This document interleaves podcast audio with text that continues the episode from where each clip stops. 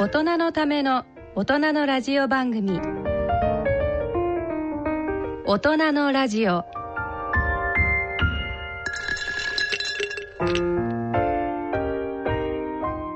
ご機嫌いかがでしょうか？米沢敦子です。第2週目のこの時間は肝臓に焦点を当ててお送りします。第2週目のこの時間は東京肝臓友の会事務局長の米沢敦子さんにご担当いただきます。今月から毎月第2金曜日のこの時間は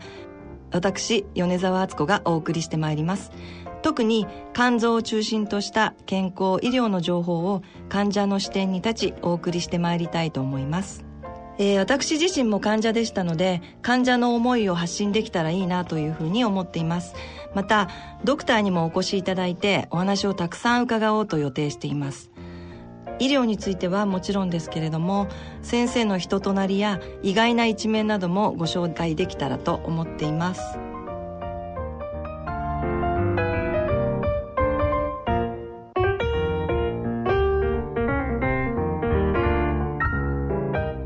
大人のための大人のラジオ。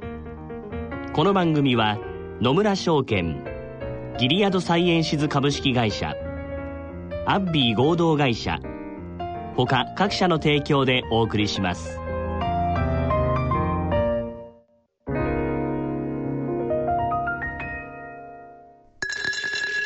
野村。第二の人生に必要なのはお金だけじゃないから。ゆったりとした旅を楽しみたい。健康はもちろん若々しさもまだまだ保ちたい。住まいをもっと快適にしたり相続のこととかもしもの時のことも考えておきたい。セカンドライフのために知りたいことってたくさんありますよね。あなたのハッピーなセカンドライフのために。野村証券の本支店ではさまざまなスペシャリストを講師にお招きして野村のハッピーライフセミナーを開催しています。詳細はウェブで「野村のハッピーライフ」と検索してください。なお当セミナーではセミナーでご紹介する商品などの勧誘を行う場合があります。恐れの村に来てみよう。C 型肝炎のない明日へ。はい新しい明日事務局です。あの私の家族が C 型肝炎なんですけど新しい治療法があるって聞いて。はい。最短12週間飲み薬のみで治癒を目指せる治療法もあります。本当ですか？その治療はどこで？お近くの専門医療機関をご案内いたします。新しい明日事務局では C 型肝炎に詳しい医師のいる専門医療機関をご案内します。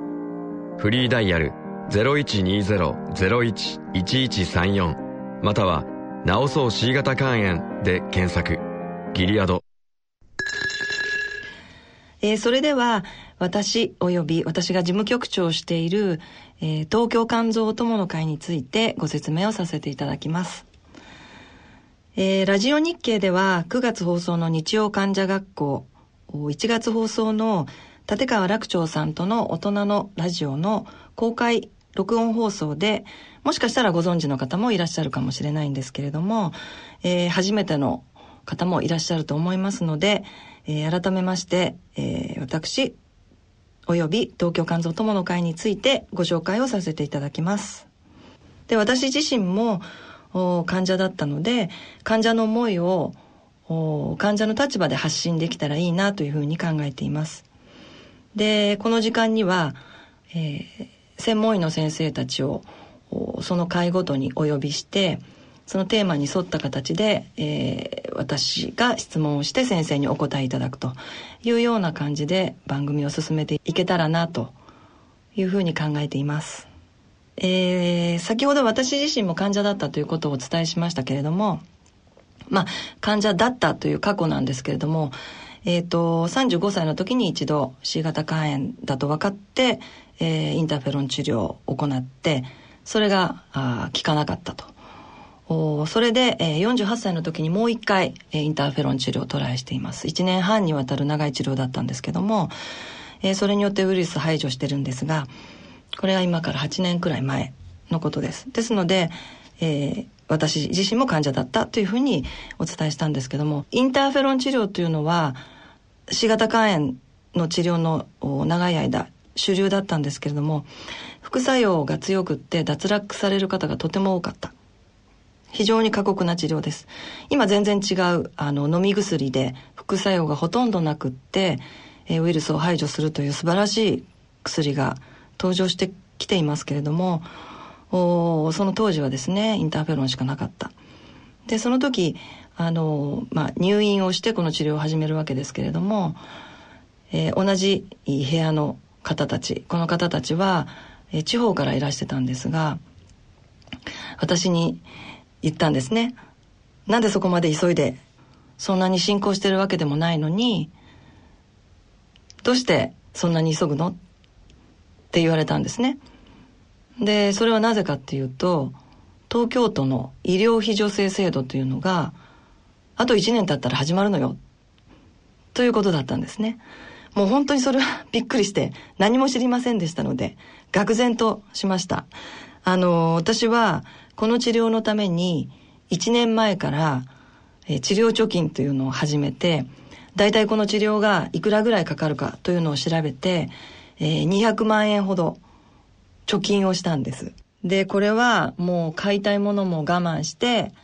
え、食品もギチギチに切り詰めて頑張ってこの治療費貯金ということで貯めてで、まあ、この治療に臨んだわけですけれども、えー、1ヶ月にですね医療費助成制度を使うとですね、まあ、4万円くらいで治療ができるということで、まあ、なんて損をしたんだと思って本当にショックだったんですけれども、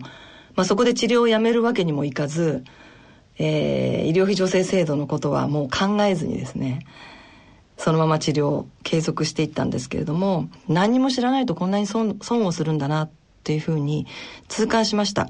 それでその2人が、えー、なぜそんなにたくさんの情報を持っていて、えー、どうしてそんなに知識が豊富なのか。というふうに聞いたらば私たち東京肝臓友の会に入ってるのよ。ということであなたも患者会に入りなさい。と言われて入会したのが始まりだったんです。で、その後治療に専念、えー、する中で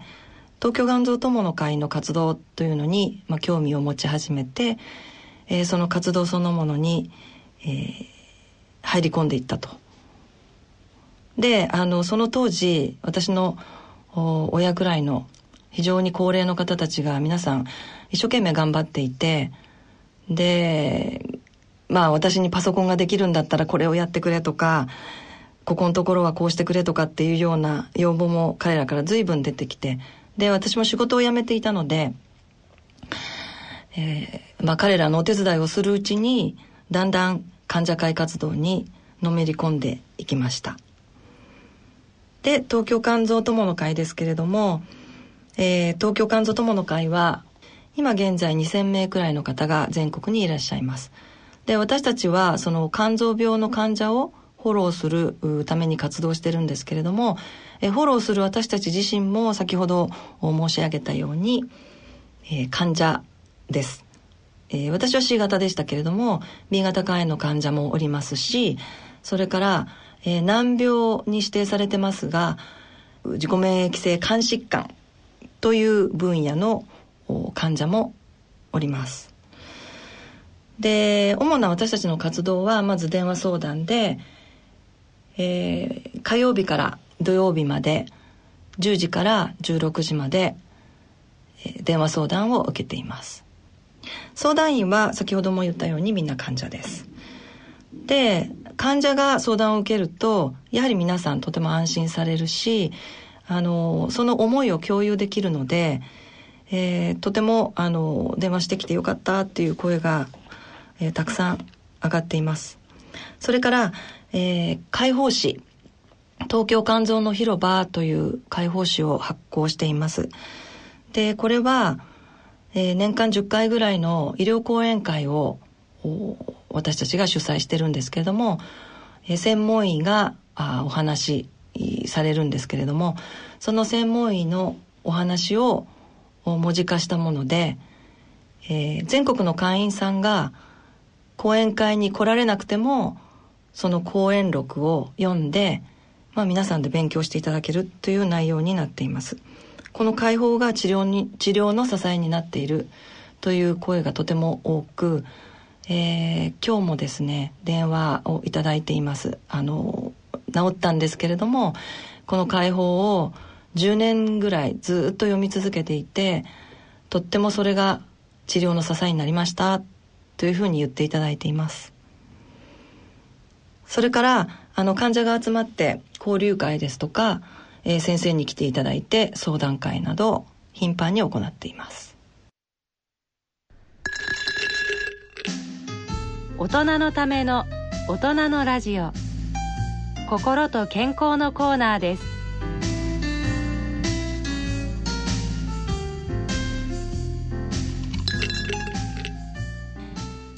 健康医学のコーナーです。今回は肝臓の基礎と題してお送りします。ゲストは独立行政法人国立病院機構長崎医療センター臨床研究センター長の八橋博先生です。八橋先生よろしくお願いします。はい八橋です。よろしくお願いします。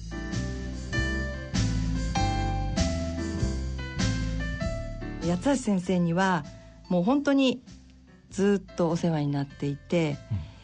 うん、えー、先生と最初にお会いしたのはちょっといつ頃だったか、えっと、私の認識ではですね、はい、あの5年ぐらい前に、はい、厚生労働省のこう研究するあの組織があるんですけど、はい、そこの普通組織っていうのはお医者さんというか、はい、方がほとんどなんですけど、えー、初めてこう患者さんが研究班の班員として入っていただいてたというのがすごく印象的で、その時から米沢さんというのを意識した人かなという気がします。はい、でその後ですね実際今度私があの監視官患者さんの相談支援というふうな研究班を立ち上げる上で、はい、これは米沢さんにぜひとも入ってもらわなくちゃというふうなことで入っていただいて、まあ、ここ数年、えー、よくお会いするようになりましたかねと思います。そうですね。あの 私はあの先生長崎の方なんですけど、はい、東京でいつもお会いしてるので、はい、なんとなく東京のドクターっていうようなもう錯覚をするぐらいに本当によく上京していらっしゃって。ちょっとあえて言わせていただくと、はい、なんか2人の目指してるのがちょっと一緒のものというところでそうですね。ご一緒することが多いかなと思いますね、はい、あのそれ以外にですね先生には、例えば私たちあの活動の中で電話相談を行っていますけれどもその電話相談の中でえー、医療的な内容私たちが回答できないようなものに関しては先生にメールで、えー、こういった相談があるんですけれどもどういうふうに回答したらいいですかっていうようなことで、えー、先生にお答えいただくようなことが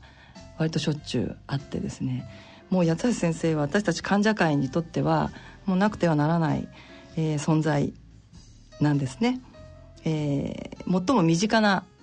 先生というふうに言うことができると思います。そう言っていただけると光栄です。はい、はい。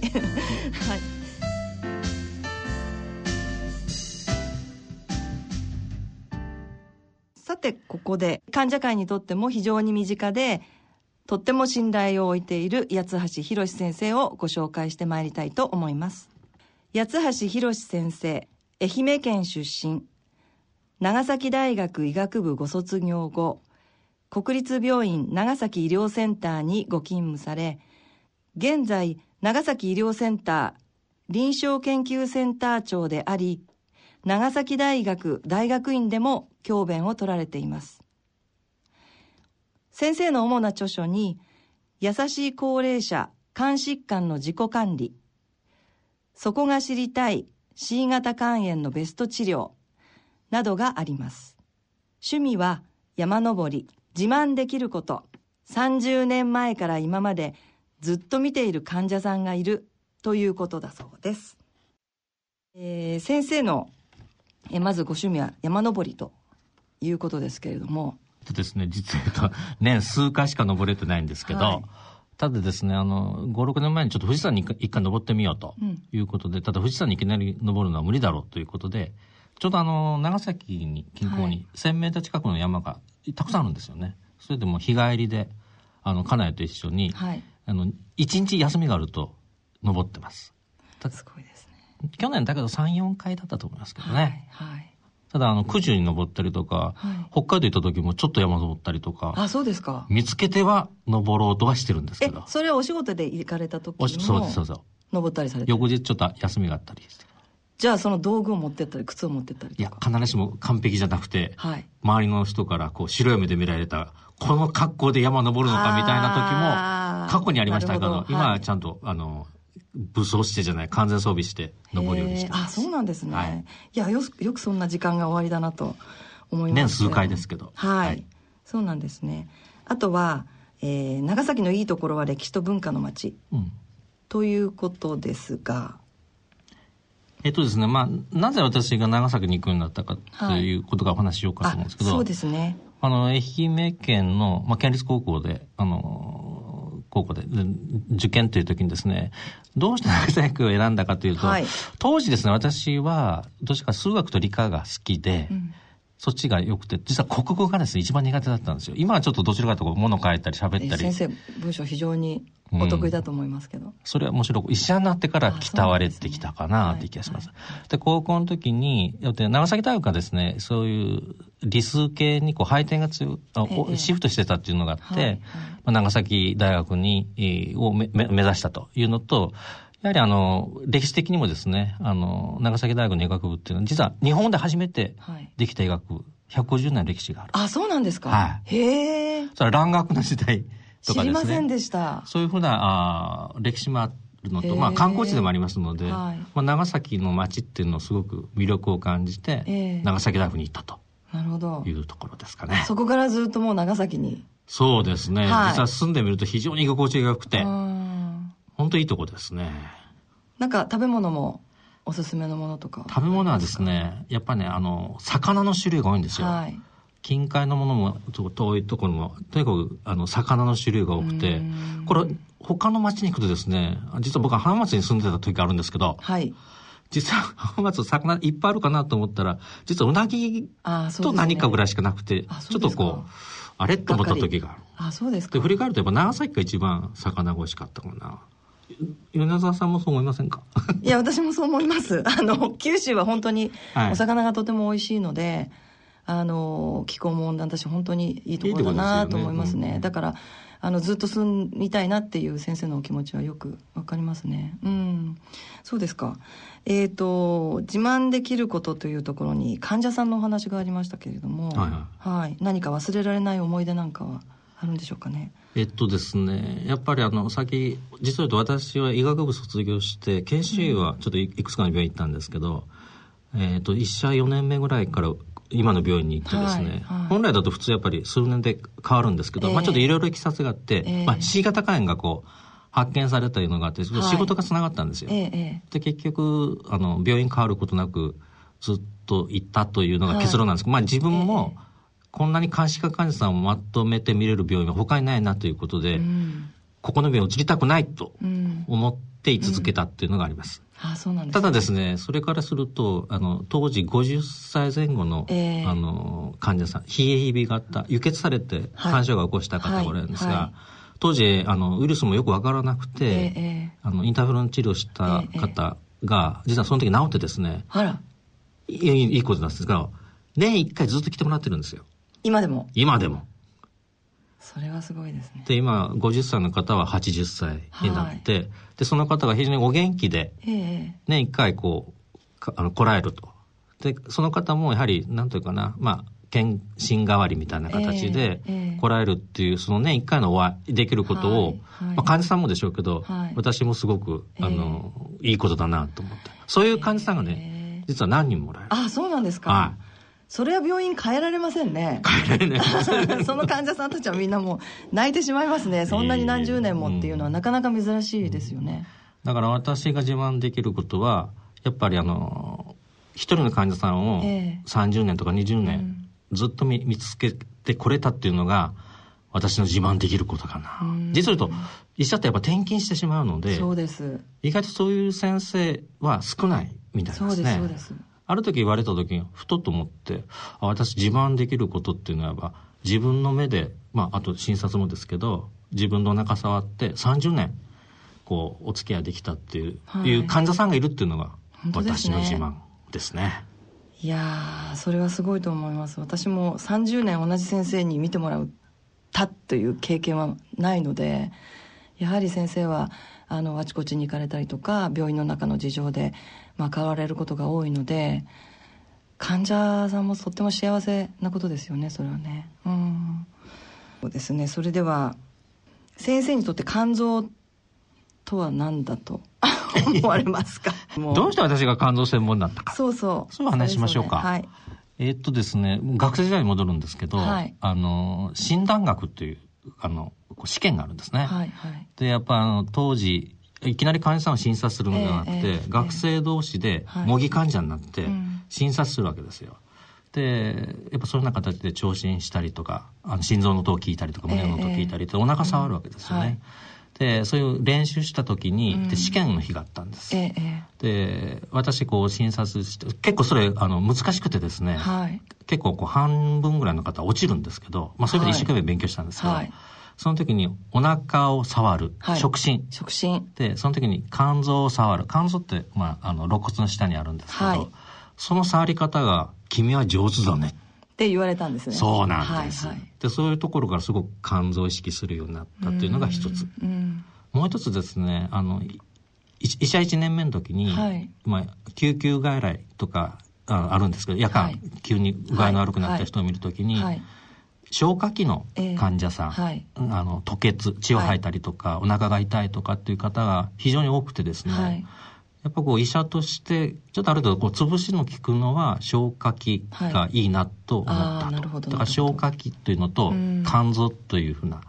ことから、あの肝臓にだんだん入っていったという。なるほどですね、はい、さっき先生触診のことをおっしゃいましたけども最近触診される先生なかなかいらっしゃらないみたいですね。はい。私たちあの患者の間ではですねあの何十年か前ぐらいからもうずっと見ていただいてえー、いるんですけども当時のあの割と年配の先生方はもう皆さん必ず横になってって言って触診をされてそれで私も随分あの安心した覚えがありますけれどもあのなんとなくだるくってちょっともう進行してしまったんじゃないか肝硬変になってしまったんじゃないかみたいな思いがあった時に先生に見ていただいて「ああもう全然大丈夫。全然平気」って言っていただいてああもうほっとしたっていう覚えがあるんですけど最近はなかなか触診をする医者が少なくなったですね。はい。それは、どうしてか？どうしてなんですかね？えっとね、それは一つは、まあ昔はこう、検査の方法が発達してなかったので、えー、やっぱり診察で可能な限り診断するということ、ね、五感を働かせるね。だけど今は血液検査もあります。はい、超音波の検査、CTMRI、はい、だから全く診察しなくても、えー、血液検査とそういうふうな、う画像所見だけで診断ができるようになった、うん、だからもう診察はいらないんじゃないかっていうふうな風潮があることは今もあることは確かかなという気がします、はい、ただですね私今もこうあの、はい、研修医とか、えー、まあ、学生もちょっと教えてるんですけどやっぱり審査することの大切さ、うん、でやっぱりあの審査することでしか分かんないこともあるんですね、うん、であとやっぱ患者さんにこう伝えるって言った時に、はい、やっぱ触診っていうのとは大事かなと、でそういう意味で私絶対あのあの外来で触診お腹触るのはあの基本省略してないんですよ。あ本当ですか？今でもですか？今でも。だから延べ人数と数十万人お腹触ってる。すごいですっていうのとさっき言いましたように、30年前から触り続けてる人いるわけですよ。ああ、そうですね。触り続けてるって言ったらちょっと怒られそうですけど。そうですね。はい、ただですね、やっぱりあの、お腹触るだけで、うん、この人が調子がいいのか、うん、悪いのか、わ、かるんですよね。あと一番わかるのは、太ったか痩せたか。ああ、そうですね。脂肪のつき具合ですね。で、なんなく、あの、触ると、前よりちょっと、ふっくらしたなとか、痩せたかなって、なんかちょっと言い方があれですけど、手が覚えてるんですよ。あすごいですね。でやっぱり肝臓もですね丁寧に触ると柔らかいとか硬いとか分かるので、やっぱあの研修医とかああの学生さんにねやっぱ診察の基本、それと検査はもちろんいろいろ検査すると分かりますけど、はい、後になるので、やっぱ見て感じる、うん、触って診察して診断するっていうのはすぐ分かるから、うん、そうそう、検査の結果って1週間以上かかりますからね。そう。だからその間不安な気持ちのまま過ごさなきゃいけないので私も触診していただいてまあ一応血液検査もしましたけどその時。ですけどすぐに「ああもう全然大丈夫。あもう全然ツルツル」って言われて安心しました。すごくその場で、うん、うんうんだからこれはね、まあ、今日お、お医者さんどれぐらい聞いてるか分かんないですけど、若いお医者さんにはね、やっぱ診察することの大切さ。だけど、それは私の先輩が私に、ね、教えていただいたというか伝わってきたので、はい、やっぱそれを伝えたいなっていうふうに思うんですよね。そうですね。私、やっぱり時々は触診していただきたいなっていうふうに今でも思いますよね。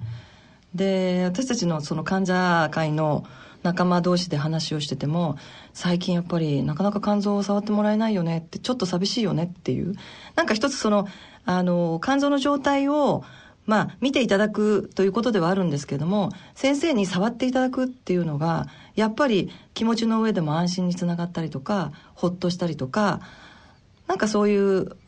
なんでしょうねその安らぎみたいなものを覚えるようなそういう気がしますね触診って。すごく大事だなと思います。あとで私は手をあそうそう。先生あの最近